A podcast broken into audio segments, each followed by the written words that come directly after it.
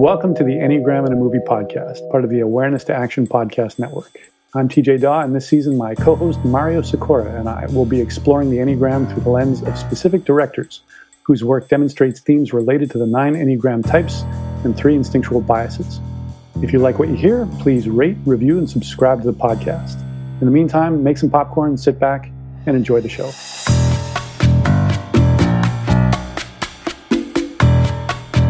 So here's what I want to ask you guys now.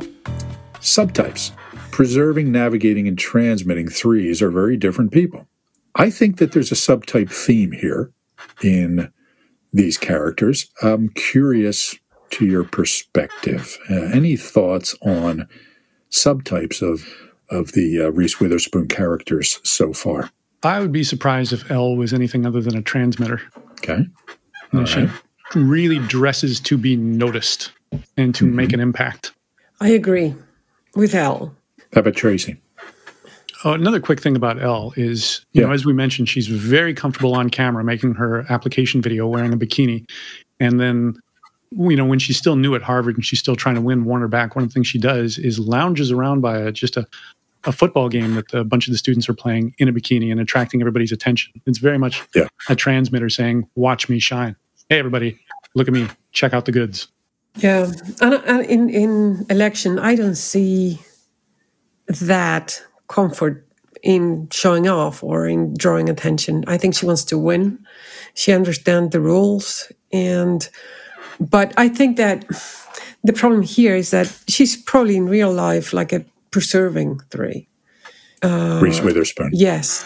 When you see the cupcakes and all these things, you know. They made 480 cupcakes the night before the election, right? Her mother.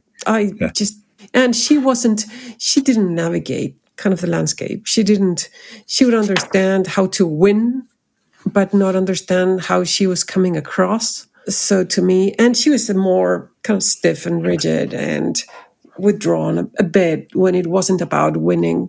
It was more kind of like the workaholic preserving three to me. So it's interesting. Well thought out responses. I don't agree. I don't agree. That's cute, guys. That was cute, the way you did that. No, I'm kidding. No, so clearly not a definitive portrayal as far as subtypes are concerned. But I think the themes of both of these movies so far are about identity and hierarchy and position in society. Right? So these both actually... And I hear what you're saying about Elle Woods, right? I mean, clearly somebody who stands at, I know, but how much did she talk about herself, right? Not that much, really, right? I mean, Elle was, you know, about helping other people, and, you know, there was not that kind of turn it back to me sort of conversation that you often see in a transmitting three in my experience. So I think there were a lot of navigating themes in here, but also with the understanding that just because somebody's navigating doesn't mean they're good at it, right? And clearly Tracy was not a skillful navigator. I mean, her interpersonal skills were really, really weak, but for her it was all about position and identity and role and all these other sort of things that I generally associate with more of the navigating version of the three. Neither of these characters were particularly sexual either. Particularly with the transmitting three, there's often that undercurrent, that, like Raquel Welch, is a transmitting three. Well, right? I think that to me, that's the problem.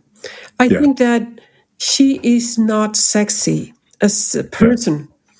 Yes. But if she were a sexy person playing that role, the way in which it's designed, it would have been very transmitting. So interesting thought. And again, this is why, you know, first of all, the subtypes are difficult, right? I mean, and movie portrayals are often not pitch perfect when it comes to Enneagram types, right? So we see in multiple things. I see what you're saying, María José, about some of that preserving, that sort of workaholism, right? And it was workaholism in terms of identity and, you know, filling the role, right? With Election, I agree that it could be. With Legally Blonde, I have a harder time buying it. Yeah. Yeah, I hear you. I hear you. But again, food for thought. Okay, just as we think about these things, we have to weigh different factors, right? There's the threeness there that comes across as showing off, right? Even in the threes who are not transmitting very often. So, you know, my thought on Elle Woods was that she was a fashion major, right? And so being the ideal sort of fashion major was all about, you know, these sort of, you know, rich person, Beverly Hills kind of clothes that she donned throughout it.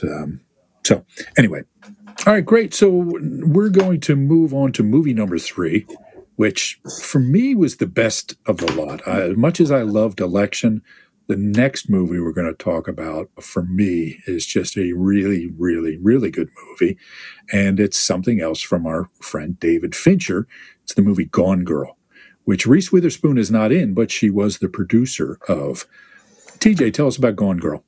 So Gone Girl came out in 2014. It was directed by David Fincher, as you mentioned. It was based on the novel by Gillian Flynn, who also wrote the screenplay. It was a best-selling novel, which Reese Witherspoon read before it was published and saw its potential and bought the rights. And the movie came out about a year after the book was published, and the book was a huge bestseller. So in the story, Nick Dunne, played by Ben Affleck, lives in a college town in Missouri, and he's called back to his house, where he finds some of his furniture broken and no sign of his wife, Amy, played by Rosamund Pike. He calls the police, and they investigate it as a missing persons case. And as the case unfolds, we see flashbacks of Nick and Amy's relationship going back to their first meeting, told through Amy's diary. Amy's parents are authors of a series of very successful kids' books with a character based on Amy called Amy. So the series has a lot of rabid fans, and revenue from this has given Amy a trust fund and a New York City brownstone and an enduring fame. And she and Nick both have successful careers as journalists, both of which end due to the financial collapse of 2008. So they soon move back to Missouri, where Nick is from, to be with his mother as she battles cancer and soon dies. Nick opens a bar with his twin sister Margot, played by Carrie Coon, and he teaches creative writing at a local college and has an affair with one of his students. Amy's disappearance, in part thanks to her being somewhat famous, becomes a media sensation with nonstop press coverage and many people volunteering to help find her. And soon it starts to look like Nick might have been involved in her disappearance, and he's villainized by the press. About halfway into the movie, we jump to Amy's point of view and discover that her diary, which told their story as a couple, was a work of fiction, blending both fact and fiction, but it was all meticulously done by her to frame Nick for her murder and eventually for her to take her own life, ensuring that when her body is discovered, he will be convicted and executed because Missouri is a state that still has the death penalty. She soon, because of a couple of missteps, loses the money that she had saved up and reaches out to Desi Collins, played by Neil Patrick Harris, TV's Doogie Howser. He's an ex of hers who's wealthy and had never gotten over her. So he puts her up in a luxurious lake house, and she frames to make him look like a stalker and rapist, and kills him and drives back to her house and dramatically falls into Nick's arms while she's still covered in his blood in front of the media. Nick tries to tell the truth to the lead detective, who does believe him but can't reopen the case. And Nick and Amy then have to keep up the facade of being reconciled, as the press and the public have a vested interest in this perfect, beautiful, famous couple. And she's pregnant. Yeah. Perfect ending to the perfect couple story. Yeah.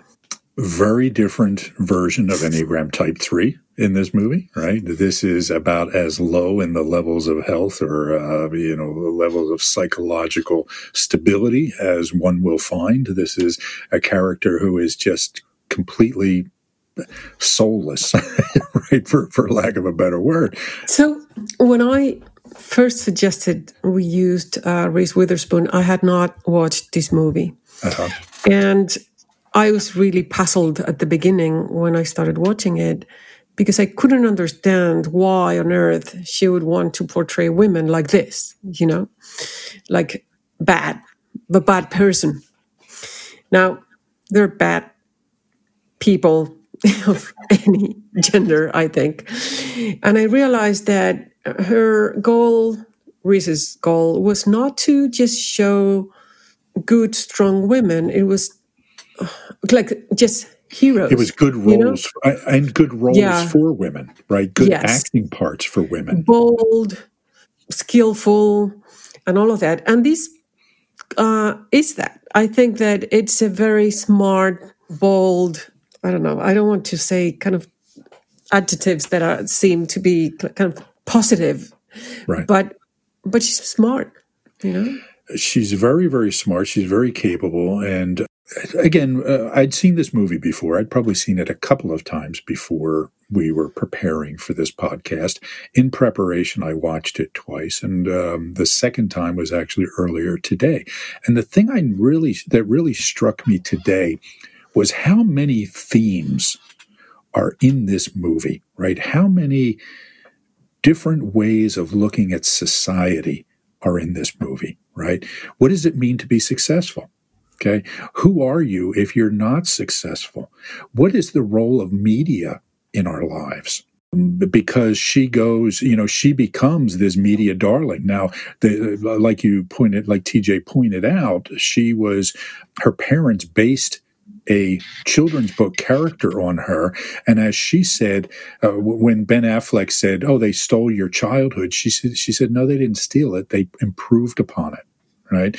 And so there's this idea of this idealization of people not being good enough, but they need to be improved upon. There's the theme of the vulnerability of women.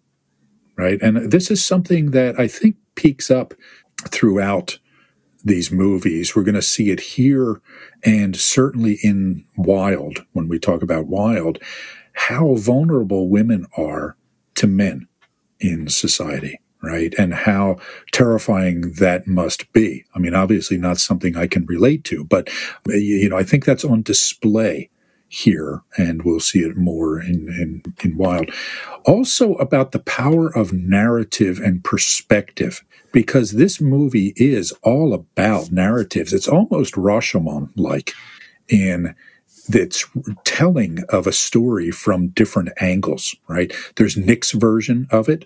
I mean, when you hear Nick's version of it, she's this awful person who, you know, almost deserved, you know, to whatever came to her. And she is an awful person. But when you hear her perspective about Nick, you can almost see why she did what she did, right? Because she says, you know, you stole my identity. You know, you dragged me out here. I was living this great life. You promised to be this thing that I wanted, and you turned out to be this loser who dragged me down with you to the middle of nowhere, penniless and without an identity, which is the gravest of sins. And she was going to make him pay for this. Go ahead, María José. She said, when she said that, he had to pay because she was dead, and because Nick took my pride, my dignity, my hope, and my money. Yes. I mean, she's virtually dead. Yes. According to what's important to her. Now, what I would disagree with, or it's hard to make a stance on this, is that, look, I'm saying this as a woman here, but if I were Nick, I would be just too afraid to live with a woman like that. And just, he locks the door at night for good reason. I know, but I just don't understand why he decides to stay if it's just only the baby. That's the only thing I understand. But if it's not that, I just don't get it. But with her, we don't know if that's the truth. We don't know if he really threatened her or not. And I'm compelled to believe that he didn't. Right. You know, it's just how she framed him, what she wrote in the diary. So at the end of the day, I don't know who is she. Right. And that's the theme of the three. Who is behind this person that we think we're seeing? Yes. The unhealthy theme of the three, we'll say, just to be clear. Course. Yes, of course. Yes, of course. Yeah. So, TJ, any thoughts on why he stayed? Oh, why did he stay? Well, I thought what they established was that he's kind of been outmaneuvered. Yeah. That so much of his life depends on people's perception of him. And up to a very certain point, it had looked like he was going to be convicted for her murder and that there was nothing that he could do about it. And that he realized that I'm in a match with a chess master. And he's smart enough to realize he's not as smart as her. And that if I think his Enneagram type was? My guess for him is 6. María José? Well, I haven't thought about it. He's a 9. He's a 9. Well, he could be a 9. Yeah. He's a 9. I mean, my only other option is a 2, but I think that it's when he says that he was taught to be nice. Yeah. He had to be nice to people. Yeah. He was, he was very charming. See, I think he was a navigating 9, right? Yeah. Charming. But talk about somebody who was going with the flow of things, right? Yeah. I mean, he was just being, kind of dragged along by life. And I think for him, I think that he was probably too afraid to leave her, at the end of the movie. I think that was certainly part of it. I agree with TJ. But I also think there was just this inertia, right, at play there, that is, kind of a part of the 9 psyche in some ways. It was so disappointing. Well, so there was, first of all, a lot of great stuff in this movie. I mean, she was a master at crafting a story, right? She was a master at crafting an identity. She led him along. She, her diary, like TJ said, was just a prop, right? I mean, it was, a blend of, fact and fiction. Yeah. And when they kind of go back to her previous relationships, she had adjusted and adapted to every single partner she had. Yes. And she was whatever they were, whatever would work with them, with each of them. Yes. And that's very Thrish. I mean, it's all to the extreme. Yes. And it was, she gives that whole voiceover about, I will be the cool chick, right? I will be what he wants. I will fit this. I will, and she's talking basically about how she degraded herself to be the ideal woman from, his perspective. And she said, I would even drink beer out of a can and watch Adam Sandler movies and eat cold pizza, to make him happy. And, I mean, what Enneagram type does that sound like the ideal night for, Yeah. Right. So the book was called The Amazing Amy, which is kind of how the stereotype again of the 3, you want to be seen. And then it was the life she didn't have, as she said. Yes. Mm-hmm. On the contrary, she was jealous of the golden child. Mm-hmm. And she was a fraud, regular, flawed. That's how she saw herself. Yes. But she wanted to show people that she was this amazing Amy. Yeah, very sad. Very, very, very sad, very troubling. The Desi character, again played by Neil Patrick Harris, another 3-ish character, right? There's that scene where he comes to her rescue and, wants to remake her, right? Gives her the, the bag with the hair dye and the makeup and, all this stuff, right?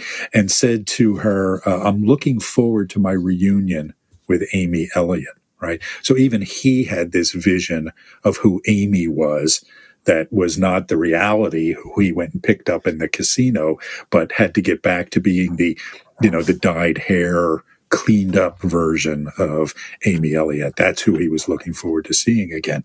And he paid the price for that, for sure, in a pretty horrifying scene. I'm trying to think of what else I have in my notes here.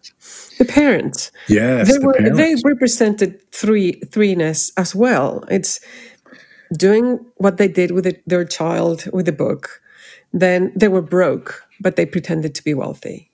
Yeah. Then when she was gone, it was all about, they had the number, the website, like they went into action and knew what they had to do and put the right face. And it was just amazing. It was all a production, right? It was all a show in a sense. So much of what happened in this movie was all about a show.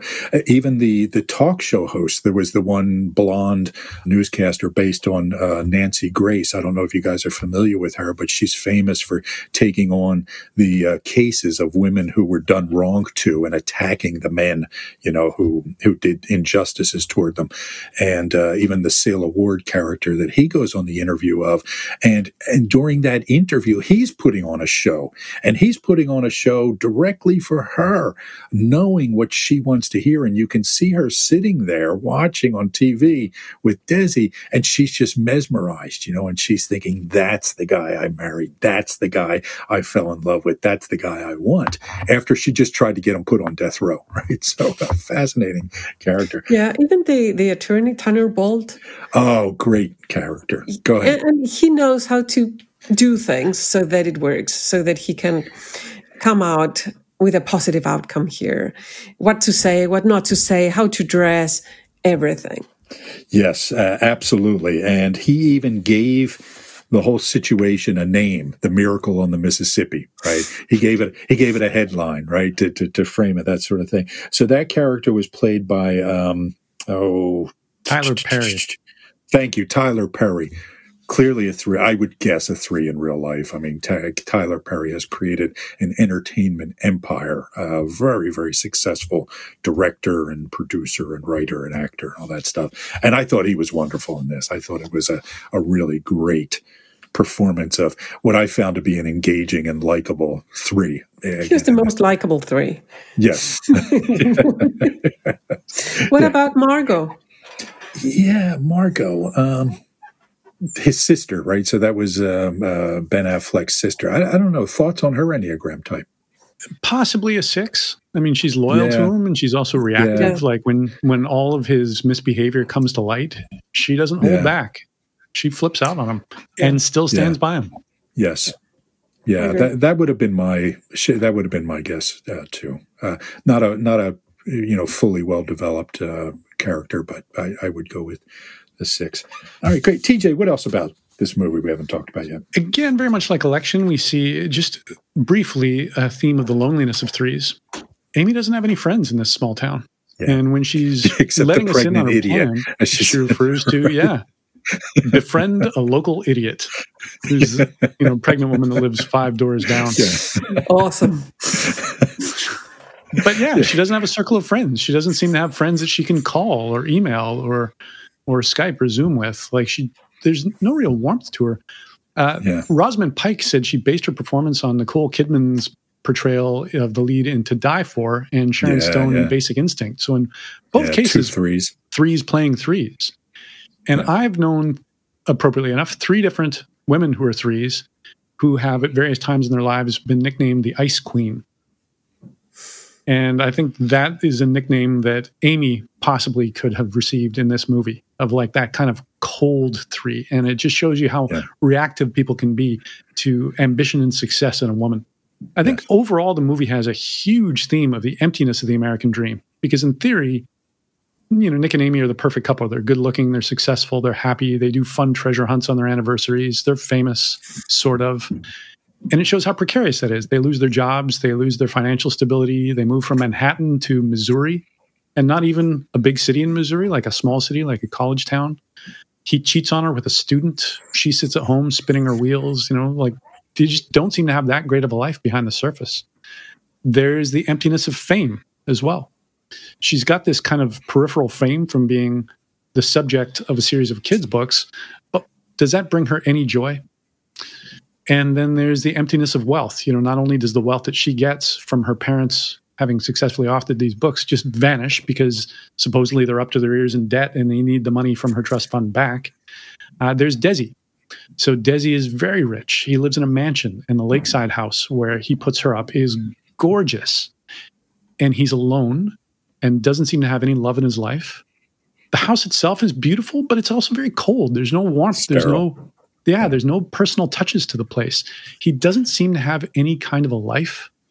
He doesn't seem particularly smart or charming or appealing in any way whatsoever. He's just this empty vessel of success. Think of it as kind of a passively obnoxious person, right? Who just, just not going out of their way to be obnoxious, but just everything they say makes you just want to go, ooh, yuck.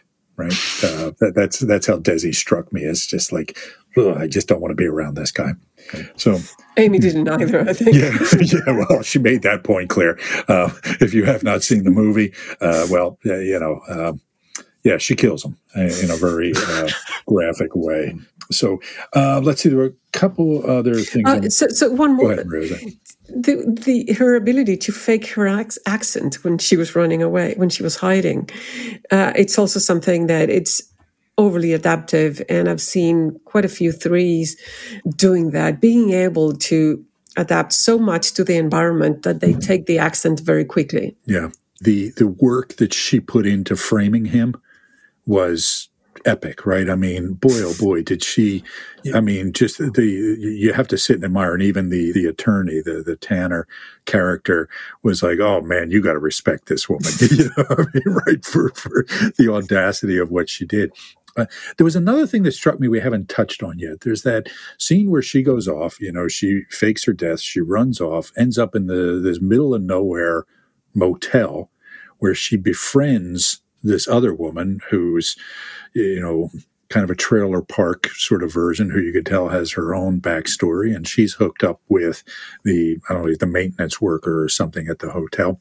They find out that she has money and they rob her at the end. And that scene struck me upon watching it again because it showed me that as scary and evil as Amy is, she's playing at it, right? And these two are really scary, right? These and they even say to her, you know, be careful because there's people a whole lot worse than us out there. So it's almost like she's dabbling in the criminal, scary person lifestyle and meets her match with these other people and realizes, you know, I'm in over my head out here. Which, again, I thought was interesting because it pointed to that even at being evil, she was kind of a fraud in a way. Yeah, and naive as well. Naive, yeah. Thinking that she would be able to fool them. Yes. And she didn't. They could see through her. Yeah. That she was not going to call the police, that she was running away, that she was hiding something. That she had never been hit. The woman calls her on that. Yes. You know, yes, that she had faked the bruise that, you know, she inflicted on herself. But, like, she didn't really know hardship the way that they had. Yes. Yes, exactly. I think one thing is I just love the ending, which is that this couple gets to be together forever and be miserable. It's such a logical conclusion of the sour and empty American dream. Yes. You get to have your house back. You get to have your life back. You're still good looking now. You get to have a kid. You got a book deal. You're famous just even more than before. Yeah. Yeah. It's going to be a reality TV show. You know? And you will never know genuine warmth and love and happiness and friendship. Yeah. And it's like you're trapped. You know, they're trapped in this house. They're trapped in their life. Trapped in their image. Yep. Yeah. Are you interested in learning more about our approach to the Enneagram? Go to awareness2action.com and check out our certification program. We offer a clear, concise, business-friendly, and science-minded approach while maintaining the depth of traditional approaches to the system.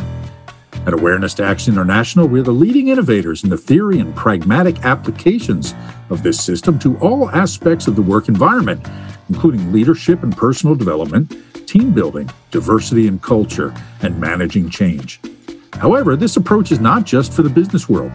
A lot of people who attend our trainings do so for their own self-development or spiritual growth. Our certification program is one of only a handful of curricula accredited as a school by the International Enneagram Association. It is currently being conducted virtually and combines live sessions with asynchronous learning. Again, find out more at awareness2action.com. All right, excellent. So we have one more movie.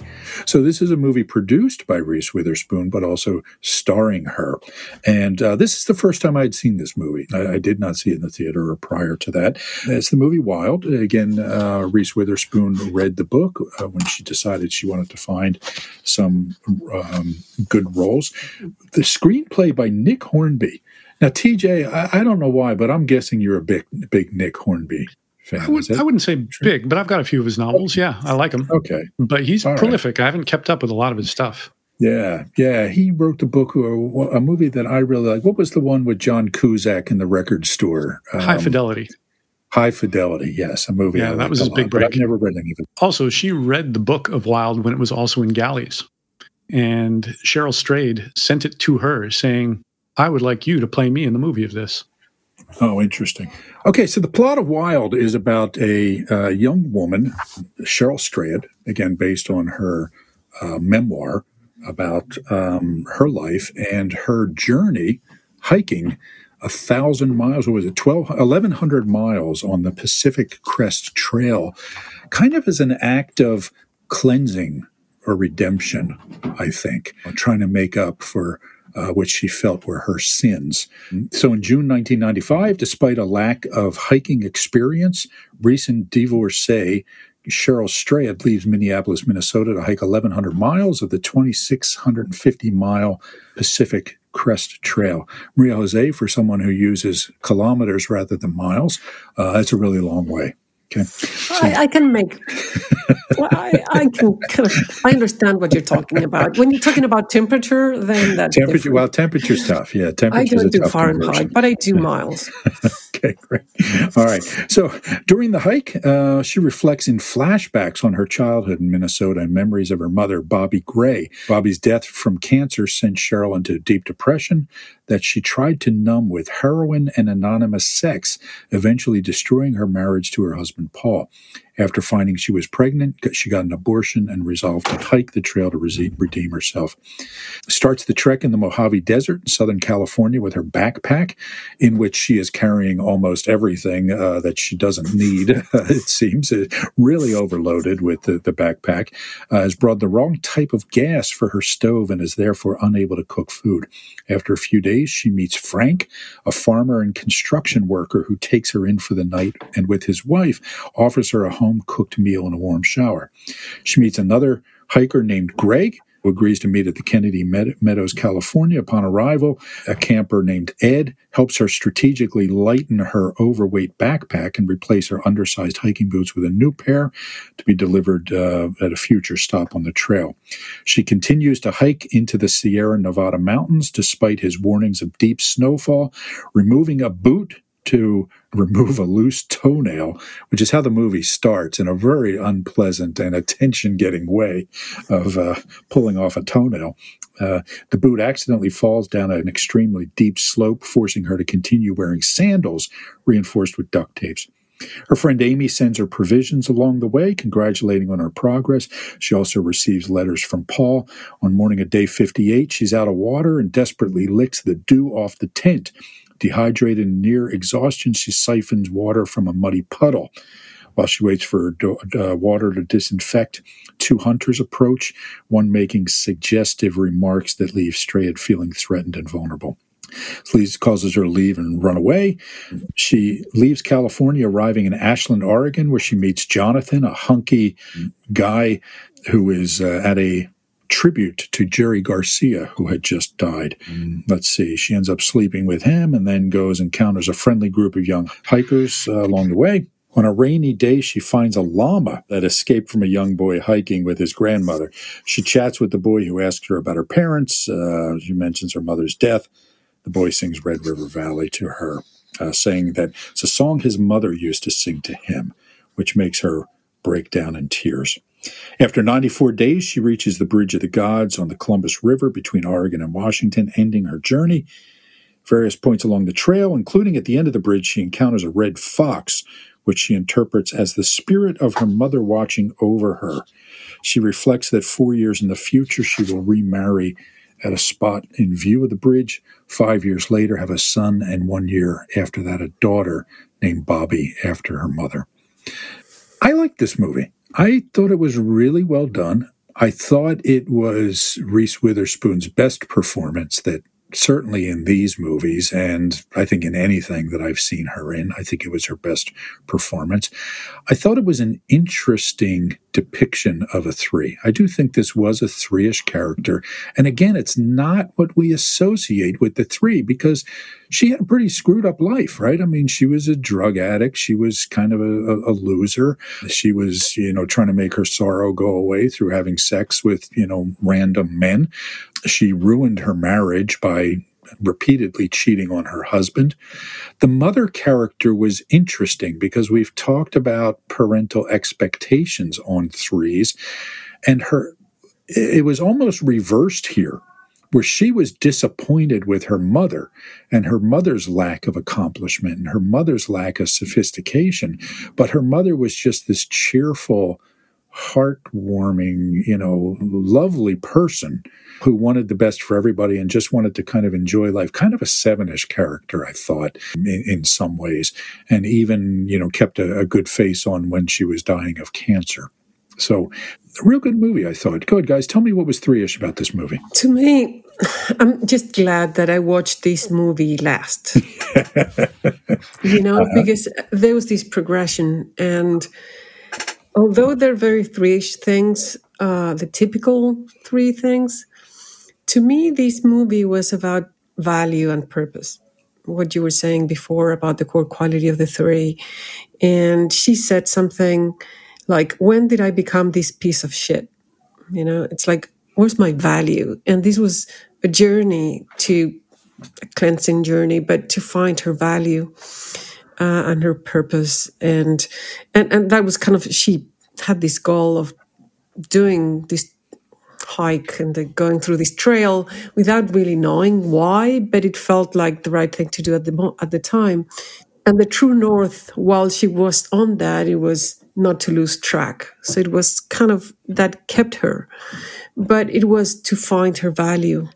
And just on that theme, when she gets to that bridge, she hasn't found it completely, but she's okay with that. So she's okay with not having got anywhere specific in her own life. But it's this kind of process of becoming that she started, and she was finding some more things that were real and finding herself, and that would continue. I think that, to me, that was the beauty. The main thing about the movie is how she was finding her value in this trail. This, to me, was a classic hero's journey story. Right.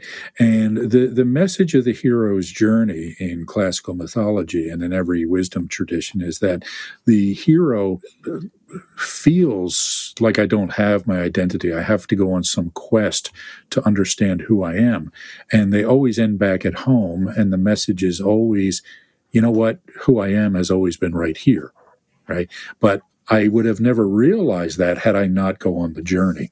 So the irony of the hero's journey is that the answer is at the starting point, but if you don't go on this cycle, you never realize it. So completely agree with what you said.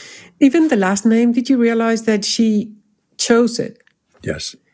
And it was Strayed. Yeah, and the meaning, it's roaming without a purpose or direction. One of the meanings, actually. But so it's all about purpose. Yeah, that's who she felt like. She was somebody who was just, you could tell when there's the flashbacks, and she is in college with her mother at the same time, right? Her mother decided to go back to school. And there's that one point where she says to her mother, I'm so much more sophisticated than you were at my age. And when that line first came out, I'm thinking, oh, wow. And the mother's response was wonderful because she said, and that's the point, right? That was the plan. That was the plan, and which was just so sweet and so supportive. But it was this character who was just wandering aimlessly without value, without purpose, and had to go back and find that. Yeah, well, just to build on what you were saying, María José, about her choosing her name, that's a very three-ish thing, is I can make my identity, I can remake it. So she talked about this in the book, just what a surprise that was for her when she was getting divorced, of like, there's just a slot that you fill in on the forms of what your last name is going to be after your divorce, and you can write anything. And she sees this as like, oh, I can remake who I am. And that's what she does. And the movie in large part is about that. I mean, she doesn't get divorced and then hit the trail right away. But it is about finding yourself through action. So it's a movie about, how do you deal with overwhelming grief? How do you put your life back together when you're flailing and self-destructing? Because that's what she was doing. Her ambition had always been to be a writer, and she wasn't writing. She was working a series of day jobs, as you said. She was engaging in anonymous sex, and not just drug addiction, heroin addiction. Yeah. It's like her life was going down the tubes. Yeah, exactly. So how do I pull myself together? I do this incredible thing. Now, contrary to the stereotypical image of a three, and I'm not 100% convinced that she is a three. I think there's an argument to be made for her being a six, but in any case, hiking that trail doesn't have any inherent prestige to it. Not that many people knew or to this day know what it is. She didn't have sponsorship. There was nobody waiting for her at the end. There was no prize for doing it. She didn't, at least in the book or in the movie, didn't have any plans to write a memoir about it or to write anything about it. It was just something being done for its own sake. So you could see this as an example of healthy threeness in doing something that means something to me and brings me a sense of purpose and value that's not connected to getting the praise of others, like it might be to participate in the New York City Marathon or something like that. Yeah, you're absolutely right. And this is, you know, what we call the accelerator of the three is all about purpose, right? Finding some sense of purpose, because what often ends up happening with threes is that they're driven to achieve, but they're not sure what it is they're trying to achieve, right? They're just kind of randomly going about accomplishing things without understanding how it all ties together. And for her, I think, you know, the purpose, at least for this movie, you know, or this part of her life, was kind of resetting in a way, right? I mean, this is what it struck me as. This is all about resetting. It's about stripping away the person I was and finding out what's left. Okay, and that's kind of the real me. We talk about disidentification as the practice of the four, right? The accelerator of the four, which is all about, again, stripping away identifications. Okay, I'm not this, I'm not this, I'm not this. And that which is left is the authentic self in a way. So, go ahead, Maria, is that what you were going to say something? Yeah, that at some point she says, I need to find something in myself. And the trail is good for that. You know, so it's these... search for who I am and my value. It's like hiking to get my value back, you know, because at some point I lost myself. Yes. Yeah. And I can't really establish that value. I can't really establish that identity until I shed all this messiness that is built up, right? All this, you know, all these wounds, all these experiences that have dragged me down into the gutter. Yeah. And with the mother, regardless of her type, there's some of these as well. When she learns that she's going to die, she said, I was never me. You know, I was a mother, I was a wife, and I wasn't even in the driver's seat of my own life. Yeah. So it was kind of happening. And there's, again, the value and am I living my life? Which sounds very nine to me as well. The notion of just being kind of a passenger or a bystander in my own life. Yeah. Good case could have been made for a nod for the mother. Yeah. And yet still having a positive outlook. You know, like you can see a sliver of Lake Superior if you look out her hospital room window and she says, I always wanted a room with a view. So there were a couple of things I mentioned earlier, I think, before we started talking about Gone Girl, this theme of how dangerous the world is for women. And this was a great example of that, right? I mean, now look, hiking a trail of 1,100 miles through the wilderness is going to be dangerous for anyone. But I think that there are particular dangers that, you know, obviously face women on something like this. I mean, when that scene where she met the farmer, right? I mean, that whole time, all you're thinking is, yeah, this isn't going to go well, right? And it ended up, you know, he ended up being a harmless guy, but you know, you're on the edge of your seat that whole time. But you know what? You don't have to be in that trail to experience that as a woman. Absolutely. That's life. Absolutely right. No, I that's no, absolutely day to day, day in, day out life for women in general. Absolutely right. And I think that there's that, yes, I didn't mean to imply that it was only on the trail in the middle of nowhere. You're absolutely right. And again, I think there's an element of that in all of these movies, perhaps not so much in Legally Blonde, it doesn't come through, but even in Election, you know, there's this young woman who is preyed upon, by an older male teacher, right? You know, Gone Girl, there's this, you know, the inappropriateness of his affair with his student and her, you know, when she was faking her death and being off in this, you know, hotel, the whole time you're thinking, you know, something bad's going to happen to her. You know, you could feel it happening. So that was a theme that I think deserves to be noted. And again, certainly when she encountered those two hunters, right, you're thinking, yeah man, this is just, you know, nothing good can come of this. And fortunately, she was okay, but it was a very precarious sort of thing. There's one thing that her mother, I think, tells her, but I may be wrong. I know that somebody said it, but it says, if there's one thing I could teach you is how to find your best self, then hold on to it for the rest of your life. Mm-hmm. So finding your best self, and it's also some three thing. It's like, be my best version of myself. I'm also going to say that in this movie, the Reese Witherspoon character was most appealing, right? And I mean, how do I want to say that? I just think that she was the most likable, relatable character in this. She was the most real. Okay. Now, a lot of her behavior is not, you know, again, you know, was certainly problematic, and it was all self-punishing and whatnot. But I thought there were scenes of her where she was just stripped of all the makeup and all the trappings of, you know, particularly something like, you know, Legally Blonde. She was just a strikingly attractive woman, right? Reese Witherspoon, you know, and the less she tried, I thought, the more she radiated, you know, something, which I found very interesting. And again, a message related to threeness, right? That the less you try, the better off you are, in a sense. Because it's there. You don't need to manufacture it. Exactly right. There's a big theme in there, just to build on that, of how we see ourselves versus how others see us. So right at the start of the movie, she stays a night in a hotel in this small town in the Mojave Desert. And the woman at the counter thinks that she's a sex worker. Yeah, you know, she reiterates a couple of times that the price is this much, but more if there's somebody who's going to be with you. Yes. And then there's a reporter that she meets who's convinced that she's a hobo, and no matter how many times she denies that she is, he just doesn't seem to hear her or care. That was one of the most odd and interesting scenes in the movie, I thought, where the guy stops by, you know, she's hitchhiking on the road, and the guy stops by and says he's a reporter with Hobo Times magazine or newspaper or something, which I don't know if that's a real thing or not, you know, and it's, you know, you got to wonder if that was real or he was just some nut or something. But then he left her with the hobo care package, which was a bag of chips and a can of beer. It's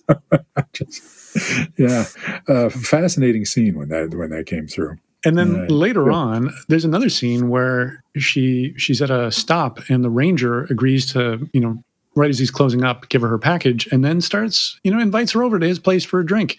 And again, you get kind of creepy vibes. And then three younger hikers come in, and they know her because she's been signing the book at the top of the trail, and they're fans of hers. So they kind of rescue her from potentially a creepy or at least questionable situation. Anyway, They get in a conversation, and they nickname her the Queen of the PCT, which is a surprise to her because she thinks of herself as not a particularly proficient hiker. You know, she's met all these much more experienced, capable hikers along her travels. But then they say, you know, people are always doing you favors. You have so many stories about when somebody did this for you, and she has to admit that that's actually true. So there's the sense of how others see us and how we see ourselves, which, you know, image management is very three. Yeah, yeah. And then there's also a big theme, kind of building on what I was saying about montages in Legally Blonde, getting better at something. So at the start, she is not very good. She can barely even stand up with her, you know, hugely loaded backpack. And, she, you know, as you mentioned, she brought the wrong fuel for her cook stove. And she doesn't get very far on her first day. And then, she, you know, she got the wrong size boots, and she pays the price for that with literally losing toenails. And she gets better. So that's also something that made me wonder if, would a three do something like this and be that ill-prepared? You know, when she meets the other hiker, Greg, you know, he says at one point, you know, after all the practice hikes you've done and all the research you've done, it's still harder than you expect. And she, like, conspicuously doesn't say anything, like, I didn't do any practice hikes. I've never done anything like this before. She had never backpacked in any way. But she definitely gets better. She pushes herself beyond her perceived limits. And then she finds out partway through from another hiker that Greg quit the trail, that he was daunted by all the snow and just flew home and decided to do it again the next year, whereas she kept on. And she made it as far as she wanted to go, which was also not her original plan. There's adaptability in her as well, in that so much of the Pacific Crest Trail is snowed in. She ends up taking a bus to Reno and then hitchhiking to Truckee and then rejoining the trail there, and then just adjusting where endpoint is from the southern border of Ashland to the northern, or of Oregon to the northern border. But it is very much the hero's journey. Like she starts like not quite ready, and she ends much more capable than she was, not having known if she could do it. So you make an interesting point there, TJ, 6 versus 3.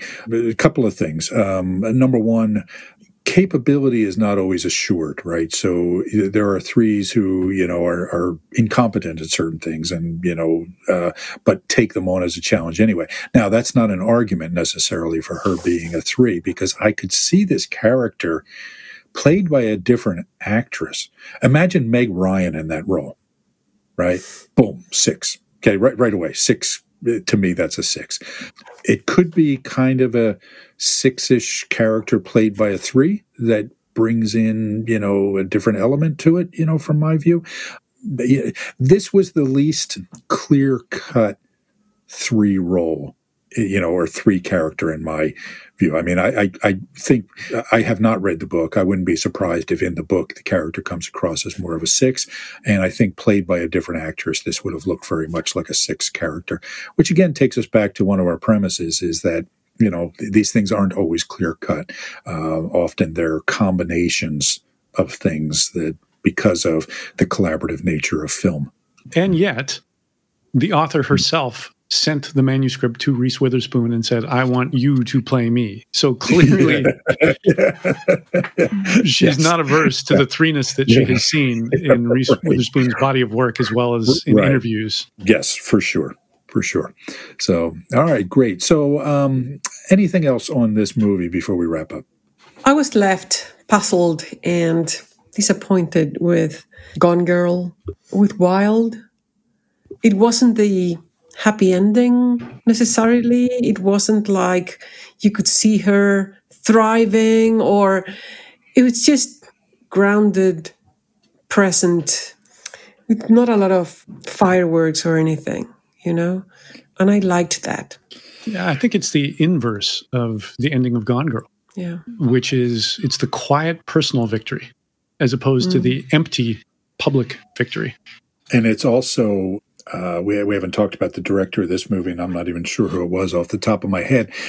David Fincher, who directed Gone Girl, is not a happy ending director, right? I mean, I can't think of any of his movies, quite frankly, that have an uplifting ending. In fact, most of them are pretty horrifying. 7 jumps to mind, right? And even The Social Network has a pretty awful, it's not a kind of tragic thing, but it's just a sad, depressing sort of thing. So I think we're clearly seeing the influence of the director on the ending of that movie. And yeah, most three movies do have kind of an uplifting ending. They're success stories most of the time. Gone Girl certainly was not. Gone Girl was an exploration of the emptiness of the human condition sometime. All right, folks. So this was good. These were all good movies, all worth watching movies, I think. Some of them hold up to repeated watching, in my view. I know I would certainly watch Gone Girl again if it came on TV, and I'm always a big Election fan. I've seen it a bunch of times. So I encourage our listeners to watch any of these movies. Final thoughts, guys, before we wrap up. I really liked how all 4 movies gave a very comprehensive and rich view of the 3. The complexity of 3s. Right? The complexity of 3s without the stereotypes. I mean, it included the stereotypes, but it included the good things, the bad things, the not so obvious or visible things in 3s. Yeah. So I really like that. Yeah. TJ? Yeah, 2 things. You mentioned 3 different TV series that Reese Witherspoon has both starred in and co-produced. There's The Morning Show on Apple TV. There's Big Little Lies on HBO, and there's Little Fires Everywhere on Hulu. I've seen all three. I love all three, and there are many characters who are threes in all three.